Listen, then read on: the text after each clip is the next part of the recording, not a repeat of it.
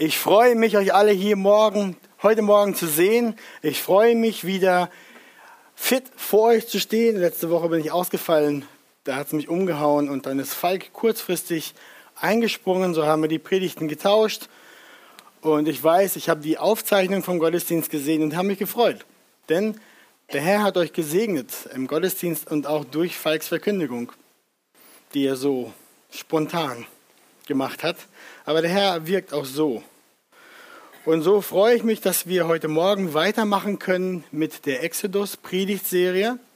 Wir sind jetzt in Kapitel 20 von 2. Mose angekommen und wir sind mitten in den zehn Geboten. Die ersten beiden Gebote haben wir schon betrachtet und heute Morgen sind wir im dritten Gebot. Seinen Namen recht gebrauchen, habe ich den Titel der Predigt überschrieben. Und ich lade euch ein, dass diejenigen, die Kraft haben, dass wir auch zur Lesung des einen Verses trotzdem aufstehen. Schlagt eure Bibeln auf 2. Mose Kapitel 20, Vers 7. Es ist das Wort Gottes. Wir lesen einen Vers. Du sollst den Namen des Herrn, deines Gottes, nicht missbrauchen, denn der Herr wird den nicht ungestraft lassen, der seinen Namen missbraucht. Amen. Amen. Ja, bleibt noch stehen. Ich bete vor, dem, vor der Predigt und dann legen wir los. Herr, hab Dank, dass ich heute hier stehen darf und wir dürfen zusammen in dein Wort schauen. Ich bitte dich, sprich zu mir und durch mich. Mach deinen Namen groß, um den es heute geht. Zeige du uns, dass wenn wir deine Kinder sind, wir anders leben als die Welt und dass wir deinen Namen kennen, dich kennen und dich dann auch recht anrufen. Sprich zu uns deswegen in unser Herz hinein, auf dass wir sicherer werden, wer wir sind und besser wissen, wer du bist, auf dass wir dich durch unser Leben und durch unsere Worte verherrlichen. Amen. Amen. Nehmt gerne Platz.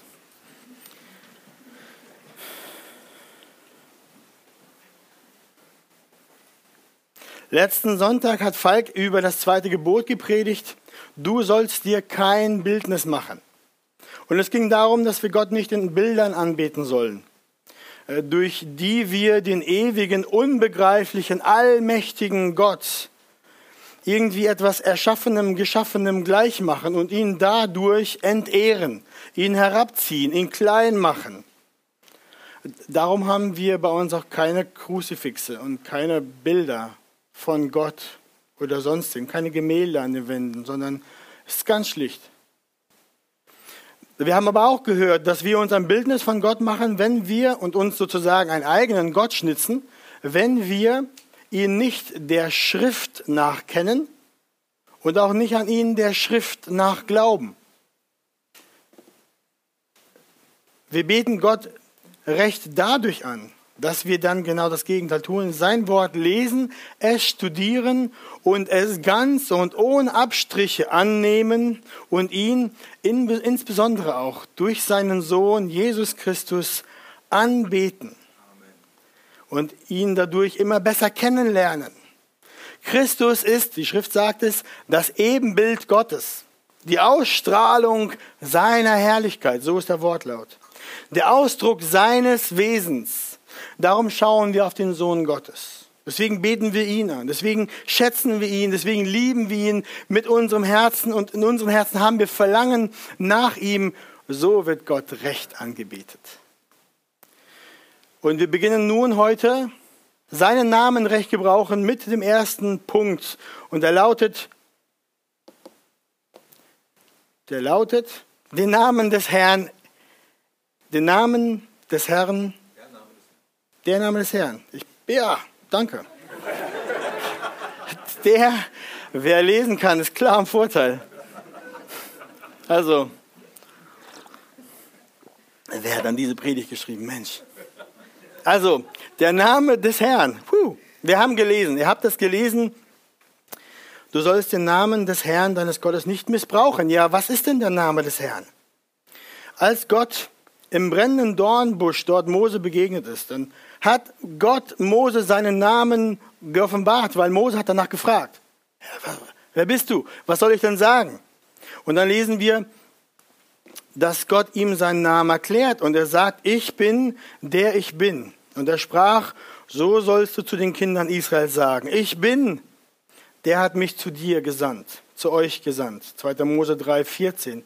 Und dann später sagt er, so sollst du zu den Kindern Israel sagen, der Herr, der Gott eurer Väter, der Gott Abrahams, der Gott Isaaks und der Gott Jakobs hat mich zu euch gesandt. Das ist mein Name ewiglich. Ja, das ist der Name, mit dem ihr an mich gedenken sollt, von Geschlecht zu Geschlecht. Ja, aus diesen, aus diesen zwei Versen sehen wir sofort, dass Gott, der ewige und lebendige Gott, sich offenbart, seinen Namen offenbart. Und dahinter, hinter diesem Namen, der, den wir in 2. Mose lesen, äh, steht das hebräische Tetragrammaton, so heißt das. Vier Buchstaben, J, H, W, H. Heutzutage werden diese Buchstaben als Jahwe ausgesprochen. Aber es ist nicht ganz deutlich, wie der Name ausgesprochen wird, weil es ja nur vier Konsonanten sind. Aber so wird er heutzutage ausgesprochen und der Name bedeutet zuerst, ich bin, der ich bin. Aber Ausleger von diesem hebräischen Urtext haben auch andere Bedeutungen in diesem Namen gesehen. Zum Beispiel, ich bin der selbst Existierende. Oder ich bringe in Sein das, was ich in Sein bringe. Oder vereinfacht gesagt, ich bin der Schöpfer, unerschaffener Schöpfer. Das, deswegen, ich bin, der ich bin. Dann sehen wir auch aus dem nächsten Vers, den ich vorgelesen habe, Vers 15, den ihr noch seht, aus dem dritten Kapitel Mose, des, zweiten Mosebuches, dass Gott seinen Namen mit dem Patriarchen Abraham, Isaac und Jakob sowie mit seinem ganzen Volk in Verbindung bringt. Und dadurch ist sein Name an die Heilsgeschichte seines Volkes gebunden, für alle Zeit. Der Text sagt sogar von Geschlecht zu Geschlecht. Von Geschlecht zu Geschlecht möchte Gott, dass er bei nichts anderem genannt und bekannt ist als der Gott, wie heißt es? Abrahams, Isaaks und Jakobs. Das ist, der Name Gottes ist Ausdruck seiner Beziehung zu seinem Volk. Er ist der Ewige, ohne Anfang, ohne Ende. Aber er bindet sich an Namen von Patriarchen, von einem Volk.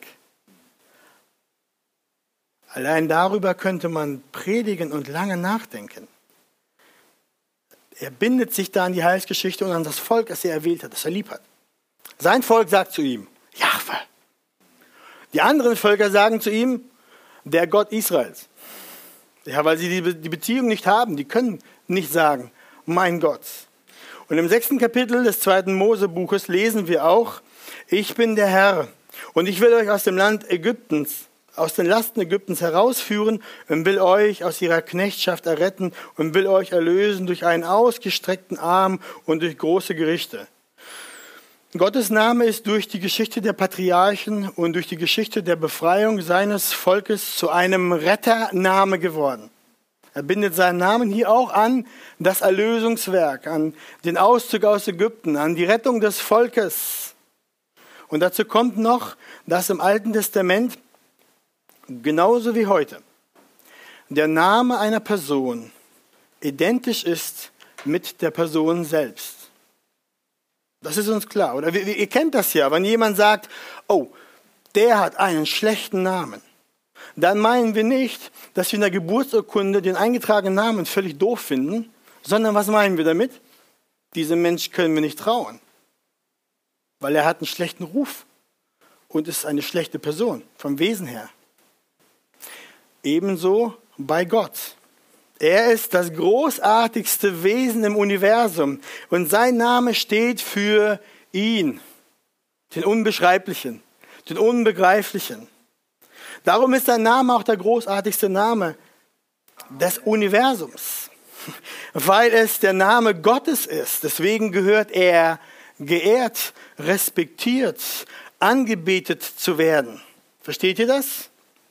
Sein Name verdient den allerhöchsten Respekt und die allertiefste Verehrung und Anbetung, denn er ist der größte, ewige, allgegenwärtige, allwissende, allmächtiger, gütiger, liebevoller Gott.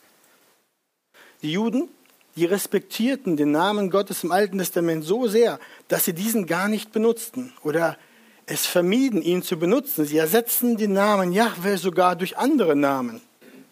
Heutzutage sogar benutzen die Juden einen anderen Namen. Sie sagen nur Hashem. Hashem heißt der Name. Wenn sie sagen der Name, wissen sie, wovon sie reden. Gott, der Allmächtige. Weil sie auf alle Fälle vermeiden wollen, seinen Namen zu missbrauchen oder zu verunehren. Seht ihr? Ihr merkt, das ist nur ein bisschen Kontext zum Namen und wo wir herkommen. Wie es dem Volk Gottes, den Juden, dem Volk Israel ging. Nur ein kurzer Abriss über seinen Namen, aber wir merken sofort, der Name Gottes ist heilig, weil er für Gott selbst steht. Seinen Namen zu gebrauchen. Ja, das Recht zu haben, diesen Namen anzurufen, diesen auszusprechen, ist etwas Großes, etwas Heiliges etwas, das mit allergrößtem Respekt und Ehrerbietung getan werden sollte. Darum Punkt 2. Seinen Namen nicht missbrauchen. Wir haben gelesen, du sollst den Namen des Herrn, deines Gottes, nicht missbrauchen. Denn der Herr wird dir nicht ungestraft lassen, der seinen Namen missbraucht. Wir sehen aus dem dritten Gebot, dass der Herr die Menschen die seinen Namen missbrauchen, nicht ungestraft sein lässt. Das ist eine schwere Warnung, ihr Lieben. Und deshalb ist es wichtig, dass wir verstehen und dass wir bedenken, was Gott im dritten Gebot meint. Darum die Frage für euch. Was bedeutet es nun, seinen Namen nicht zu missbrauchen? Um das zu bedenken, gehen wir da anders ran wir schauen das von der anderen Seite an. Wir überlegen uns zuerst, was bedeutet es, seinen Namen zu missbrauchen? Wie sieht das aus? Um zu verstehen, was es bedeutet, das nicht zu tun, um ihn nicht zu missbrauchen. Ein erster Unterpunkt, den Namen Gottes missbrauchen, indem man ihn aktiv respektlos, entehrend oder gar obszön benutzt. Ein Beispiel. Ich denke, das ist uns allen sofort klar. Wenn man den Namen Gottes in den Mund nimmt und seinen Namen dann bewusst, respektlos benutzt, ihn sogar entehrend, entwürdigend, spottend oder sogar mit Flüchen und unreinen Ausdrücken benutzt, das ist ein deutlicher Missbrauch seines Namens. Was steht dahinter? Ein aktiv böses Herz. Ein Herz, das gegen Gott ist. Solche Redeweisen offenbaren ein Herz, das bewusst Gott die geballte Faust der Rebellion ins Angesicht schütteln will. Hier brodelt ein pechschwarzes Herz voll Jauche, voll Sünde, ein Herz voll Rebellion und Widerstand gegen Gott. Es äußert sich durch das, was der Mensch sagt. Die Bibel nennt solche Menschen Gottlose. Und auf solche Menschen kommt das sichere Gericht mit seiner ewigen gerechten Strafe. Ich hoffe, dass heute unter uns niemand ist, der so Gott gegenüber eingestellt ist und aus dem solche Worte kommen, aus dessen Mund solche Worte nicht nur kommen, sondern auch solche Gedanken sich formulieren. Die Bibel nennt solche Menschen Gottlose und darüber steht das Urteil. Deswegen ist das kein Spaß und ist auch kein leichtes. Deswegen wenn heute einer hier ist oder im Podcast, der, dessen Herz so spricht und um dessen Herz es so steht, dann rufe ich dir zu, tu Buße, beuge dich unter die Hand Gottes. Ansonsten droht dir der Zorn seines Gerichts. Ein weiterer Unterpunkt für heute. Den Namen Gottes missbrauchen, indem man ihn formal oder gedankenlos, das heißt ohne Absicht mit ihm in Kontakt und in Beziehung treten zu wollen, benutzt. Hier will ich euch ein paar Beispiele bringen. Wolfgang hat in seiner Predigt viele davon benutzt und gebraucht. Wir kennen das vielleicht. Wenn Menschen als Ausdruck des Entsetzens oder der Empörung ausrufen, um Gottes Willen.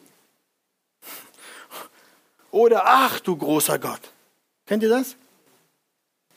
Oder wenn jemand auf jemand anderes lange warten muss, dann kommt er endlich, dann sagt er voller Ungeduld, ich habe, weiß Gott, Besseres zu tun, als stundenlang auf dich zu warten. Oder dein Wort ein Gottes Ohr, was so viel bedeutet wie möge es so werden, wie du es gesagt hast. Oder wir unterhielten uns über Gott und die Welt. Eigentlich wollen wir sagen, wir haben über alles Mögliche gesprochen. Oder der lebt wie Gott in Frankreich. Wir meinen, dem geht es richtig gut, wie eine Made im Speck. Luxuriös lebt der Mensch. Oder aus religiöser Gewohnheit sagt man dann, oh Gott, bewahre. Das klingt gut. Aber nutzt man das auch wirklich in dem Moment als Gebet, um zu bitten, dass Gott den Menschen bewahrt? Das ist fraglich. Oder selbst das so gut klingende, Gott sei Dank, ist ein Missbrauch seines Namens, wenn wir es nicht bewusst sagen, also ohne, dass wir Gott danken wollen, sondern nur als Floskel. Leute benutzen diese Redewendung, wenn sie sich freuen, dass sie endlich mit dem Friseurtermin fertig sind. Gott sei Dank, ich bin durch. Oder Gott sei Dank, ich war da, das Paket kam und ich war nicht mit dem Hund draußen. Habe ich es nicht verpasst, muss ich nochmal zu DHL laufen. Das sind Lappalien. Und Gottes Name wird da reingezogen. Gott sei Dank. Hm. Ihr seht, ihr seht, diese Ausdrücke sind Worthülsen, das sind Redewendungen, die sind nicht ernst gemeint, sondern sie werden nur sprichwörtlich benutzt, um Gottes Name zu erwähnen. Man benutzt Phrasen über Gott, aber man meint ihn in keinster Weise. Man spricht von ihm, benutzt seinen Namen, aber will eigentlich gar nichts von ihm. Man kümmert sich auch kein bisschen darum, wer er ist und was sein Wille ist, was sein Wort sagt. Man steht in keiner Weise in Beziehung mit diesem ewigen, herrlichen, unendlichen Gott und will auch eigentlich nichts von ihm. Also ihr merkt, das ist religiös angefärbtes Gerede, das nichts bewirkt, außer dass man sich vor Gott schuldig macht. So soll ein Mensch Gottes nicht sprechen. Ihr Lieben, so soll ein Kind Gottes nicht reden. Unser deutsches Wörterbuch ist wahrlich voll genug von anderen Worten, die wir benutzen können, anstelle von, oh, Gott sei Dank oder was auch immer. Oder hier eine andere Anwendung, bisschen näher zu unserem Zuhause. Unser Tischgebet. Danke, Herr, für die guten Gaben. Amen. Das kann, wenn man es ohne mit dem Herzen zu meinen betet, so eine Art Instant-Gebet sein, das gedankenlos und genauso schlecht ist wie ein billiges Päckchen Instant-Kaffee. Das Problem ist, wir benutzen Gottes Namen dann nur als Gewohnheit, als Tradition, als Reflex, als religiöser Reflex. Das Tischgebet sollte aber viel, viel mehr sein als nur ein automatischer Reflex, eine gedankenlose Aktion. Machen wir also, weil wir ja so ein bisschen religiös sind. Wir sind halt Christen. Wir knallen so einen Einliner raus, bevor wir die Suppe reinlöffeln. Wenn wir zu Tisch sitzen, dann lasst uns bewusst stille werden und, und uns klar machen, dass es Gott ist, der uns versorgt, der wieder den Teller gefüllt hat, sodass wir Speise haben. Und wir nehmen diese bewusst aus seiner Hand. Wir danken ihm dafür. Unser himmlischer Vater im Himmel, der heilig ist, dessen Name heilig ist, hat uns in seiner Güte wieder versorgt dann mit echter Dankbarkeit des Herzens wird dieses kleine, dieser eine Satz, danke Herr für die guten Gaben. Amen. Zu einem echten Gebet, zu einer echten Herzensanbetung. Merkt ihr das? Der Unterschied ist gewaltig. Die Worte die gleichen, die Situation die gleiche. Das Herz ist ein anderes. Die Christen. Man kann auch mitten im Gottesdienst sitzen, mit seinen Gedanken aber ganz woanders sein, aber nur nicht bei Gott. Man kann Loblieder singen, man kann der Predigt zuhören, aber man hört Gott nicht zu einem reden. Ich kenne das. Ich kenne das auch persönlich und muss das schon oft in meinem Leben bekennen. Darüber auch Buße tun, um Vergebung bitten. Weil wir es gewohnt sind. Wir kommen rein, wir setzen uns hin, wir singen ein paar Lieder, wir hören die Predigt an. Das haben wir schon 20 Mal, 50 Sonntage umgerechnet, viel gemacht. Vorsicht. Die Gewohnheit, dass wir es gewöhnt sind, soll uns nicht dazu verleiten, dass wir die Dinge Gottes mit einer Geringachtung behandeln. Äußerlich mit anbeten, innerlich aber woanders sein. Das ist auch eine Art, den Namen des Herrn zu missbrauchen und seinen Namen unnütz in unseren Mund zu nehmen. Deswegen, wenn wir am Sonntag zusammenkommen zum Gottesdienst, Hauskreis, Gebetsabend, Jugendtreff, kommen wir mit Ehrerbietung zu ihm, vor ihn. Wir treten mit Respekt und mit Ehrfurcht und mit Anbetung vor ihn, weil wir wissen, wer er ist. Wir kennen das doch auch persönlich. Wenn wir zu jemandem reden, wir erzählen da unser Herz raus und die Person, wir merken, die hört uns gar nicht zu. Die sind mit den Gedanken ganz woanders beschäftigt. Dann empfinden wir das als was? Schön? Nein, wir empfinden das als respektlos oder lieblos. So ist das auch Gott gegenüber. Wir kommen, um von ihm zu hören, um ihn anzubeten und wir mögen sogar auswendig gelernte Gebete sprechen, die seinen Namen anrufen, aber in Gedanken sind wie beim letzten Fußballspiel oder bei der nächsten geplanten Urlaubsreise oder bei irgendeinem Projekt, das ich zu Hause machen will oder was der Geier. Ihr merkt aber, vom Herzen sind wir ferne. Das ist respektlos. Das macht Gottes Namen klein in uns. Das macht ihm keine Ehre. Das ist auch eine Art, seinen Namen zu missbrauchen. Und da merkt ihr, selbst wenn ich kein Gottesflucher bin, habe ich trotzdem viel Baustelle, um viel um Vergebung zu bitten, um Buße zu tun. Und dann gibt es noch etwas. Den Namen Gottes missbrauchen indem man durch ihn durch den Lebenswandel verunehrt und seine Person schmied. Wenn wir bedenken, wer Gott ist und wie heilig sein Name ist und wie herrlich seine Majestät ist und wir als Kinder Gottes dann, die wir nach seinem Namen genannt sind, dann merken wir sofort, unser Lebensstil bringt Gott entweder Ehre und Lob oder Unehre und Misskredit. Je nachdem, wie wir leben. Oder anders gedrückt, wir erzählen unseren Nachbarn, unseren Arbeitskollegen, unseren Mitstudenten, dass wir Christen sind. Wir wollen uns eigentlich, wir wollen damit eine Empfehlung für Gottes Name sein. Eigentlich. Aber dann sehen die, dass wir gar nicht auf die Werte Gottes achten und uns auch seine, seine Gebote völlig egal sind in der Praxis und wir eigentlich leben so wie alle anderen auch. Das ist kein Unterschied zu uns dann haben wir den Namen Gottes nicht nur durch einen Satz oder eine Redewendung missbraucht, sondern dadurch, wie wir unser Leben führen. Und den Namen Gottes über uns genannt haben und ihn dadurch in den Schmutz gezogen haben. Anstatt ihm Ehre zu machen, bringen wir ihm Unehre. Ja, noch mehr. So ein Leben schmäht die Person Gottes.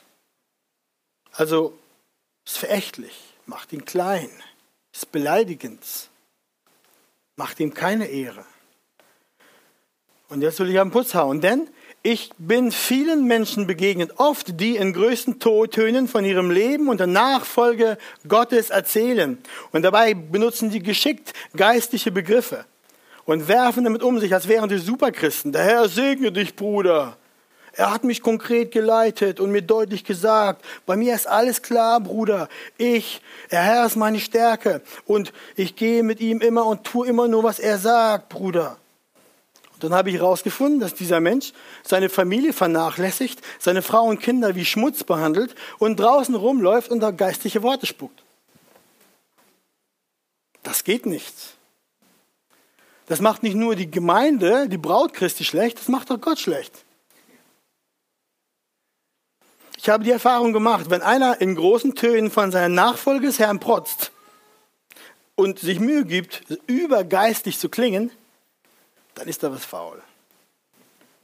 Nicht selten ist das eine Verschleierungstaktik oder Ablenkmanöver, aber zumindest ist es viel heiße Luft. Weil der Alltag über ein Jahr betrachtet wird zeigen, wie echt das. Bei mir ist alles klar, Bruder. Der Herr ist meine Stärke und ich wandle nur mit ihm, Bruder. Ist. Ich rede hier nicht davon, dass wir ein sündloses Leben fahren müssen, damit der Name des Herrn erhoben wird, um ihm wirklich Ehre zu machen. Das können wir nicht. Wir sind Sünder und sündigen jeden Tag oft. Wir leben aus der Buße jeden Tag. Wir leben aus der Gnade. Und wir müssen auch jeden Tag Buße tun und um Gnade bitten und um Vergebung. Aber, aber wir streben danach, von Herzen unserem Herrn zu folgen. Und die Dinge des Herrn nicht gering zu beachten, nicht ein leichtes anzunehmen. Wir nehmen seine Gebote ernst und wir versuchen, diese zu halten. Nicht, weil es uns rettet, aber weil es seinen Namen verunglimpft, wenn wir uns benehmen, als wären wir so wie alle anderen. Wir sind es nicht. Ein Kind Gottes ist ein erlöster Mensch, der erkauft ist durch das teure Blut Christi. Lass die alten Wege und lebt wie ein Kind Gottes. Man kann sehr wohl so leben, dass man sagt, man ist Christ, aber man führt ein Leben, das über lange Strecken ganz und gar nicht mit dem Bild eines Christens aus der Schrift sich deckt, nicht übereinstimmt. Und dann in der Tat lebt man so wie ein Weltmensch, der sich aber Christ nennt. Aber dann wage ich die Echtheit deines Christenheitseins zu hinterfragen. Und ich gebe dir aus Offenbarung 3, Vers 1 den Vers, ein schweres, gewichtiges Wort. Du hast den Namen, dass du lebst und du bist doch tot. Bitte hört mich deswegen heute Morgen. Ich will dich nicht verurteilen, nur weil ich einfach gemein sein will, sondern ich möchte dich mit Liebe warnen. Gottes Wort warnt uns. Auf dem Weg als Namenschristen zu sein, bringt keinen Segen, sondern bringt Gericht. Es bringt den Namen Gottes Unehre und Verruf, wenn Menschen so wandeln. Deswegen kehre um von deinem bösen Weg und wende dich in echter Nachfolge mit stetiger Heiligung Christus zu, dem Retter, und folge ihm. Dann wirst du neu und dein Leben wird ihm dann Stück für Stück Ehre bereiten. Deswegen mein Slogan, sei ganz sein oder lass es ganz sein. Müsst ihr euch aufschreiben. Sei ganz sein oder lass es ganz sein. Der Herr will unser Herz ganz haben. Jetzt kommen wir zu Punkt 3. Seinen Namen recht benutzen. Wir haben einige Beispiele gesehen, wie es aussehen kann, seinen Namen zu missbrauchen. Und ihr habt gemerkt, das ist eine Bandbreite von dem Übelsten, was wir alle kennen, und von dem, was wir alle tun. Das Raum zur Buße. Seinen Namen recht benutzen. Nachdem wir das einiges jetzt gehört haben, lasst uns ansehen, wie das, was es heißt, seinen Namen recht zu gebrauchen. Und die Schrift zeigt uns, das, was Petrus der zusammenlaufenden Menge zu Pfingsten gesagt hatte, das gilt für alle Menschen zu allen Zeiten. Und da lesen wir, und es soll geschehen, jeder, der den Namen des Herrn anruft, wird errettet werden. Apostelgeschichte 2, 21. Eine Erfüllung des Wortes aus Joel 2, 32. Das heißt, wenn du aus der Tiefe deines Herzens mit ganzer Aufrichtigkeit und festem Glauben und Aufschauen auf Jesus den Namen des Herrn anrufst, kannst du nichts falsch machen. Und der Herr wird dich erhören. Das Erste. Zu Paulus dann sagt Ananias, als dieser Mord drohend und schnaubend den Christen nachging auf dem Weg nach Damaskus, begegnete Jesus ihm, er fiel vom Pferd, er wurde blind, Gott schickte Ananias und was sagt er ihm dann? Ananias sagt zu ihm, und nun was zögerst du, Paulus? Steh auf und lasse dich taufen und lasse deine Sünden abwaschen, indem du den Namen des Herrn anrufst. Paulus tat das. Er wurde errettet. Seine geistliche Blindheit wurde in geistliches Sehen verwandelt und genauso ging es dann auch mit seinen Augen. Seine leiblichen Augen wurden auch sehend. So auch du, lieber Gast, lieber Freund, der du heute hier bist und geistlich blind bist. Wenn du ihn bittest, deine Seele zu retten, dann wird er dein Gebet erhören. Das ist das rechteste Anrufen des Namens des Herrn. Dann wirst du ein Kind Gottes. Du wirst hineinversetzt in den Stand der Kindschaft, so wie das Wort Gottes sagt. Johannes 1, Vers 12. Allen aber, die ihn aufnahmen, denen gab er das Anrecht, Kinder Gottes zu werden. Denen, die an seinen Namen glauben, und dann, wenn du ein Kind Gottes geworden bist, dann wirst du eingeladen, zu Gott zu rufen. Galater 4, 6. Weil ihr nun Söhne seid und Töchter. Hat Gott den Geist seines Sohnes in eure Herzen gesandt, der ruft, aber Vater. Das heißt, was bedeutet es, den Namen des Herrn recht zu benutzen? Ja, Gott anrufen als Vater weil man Jesus Christus im Herzen hat, weil man errettet ist, weil man adoptiert ist in die Sohn- und Tochterschaft, weil man jetzt den Stand der Beziehung mit Gott hat. Merkt ihr das? Dann sehen wir auch, wie Jesus lehrt, die Jünger.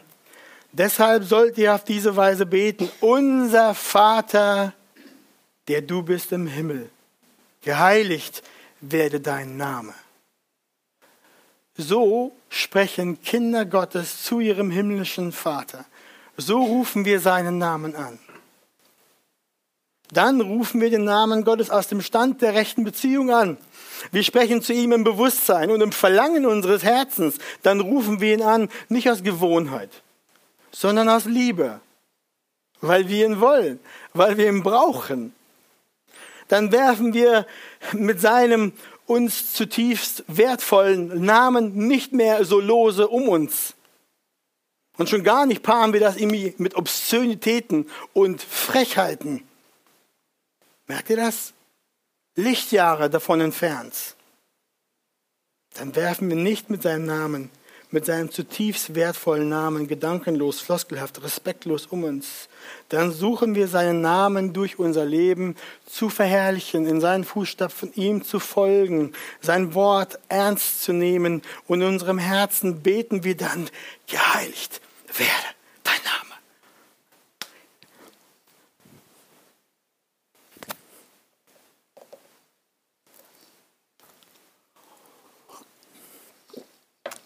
Dann, ihr Lieben, loben und preisen wir unseren König, den Schöpfer aller Dinge, unseren himmlischen Vater mit frohen Herzen. Wir singen ihm, wir beten ihn an, dass wir Segen bekommen anstatt Höllenstrafe, dass wir aus seiner Barmherzigkeit leben.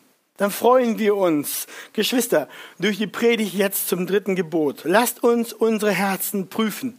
Ja, dass wir seinen Namen nicht gedankenlos oder leichtfertig in den Mund nehmen dass wir uns nicht versündigen, wenn wir mit Groll und Zorn Gottes Name fluchen oder benutzen, in, auf Art und Weise, was ihm Unehre macht. Oder aber, dass wir ein Leben führen, das seinen Namen schlecht macht, unseren Herrn verunehrt. Bekenne das, wenn das so ist, bekenne das, tu Buße. Strecke dich aus nach ihm im Verlangen, weil er dich zum ewigen Leben ergriffen hat. Folge dem Ruf des Evangeliums, der Nachfolge, für dich zu leben.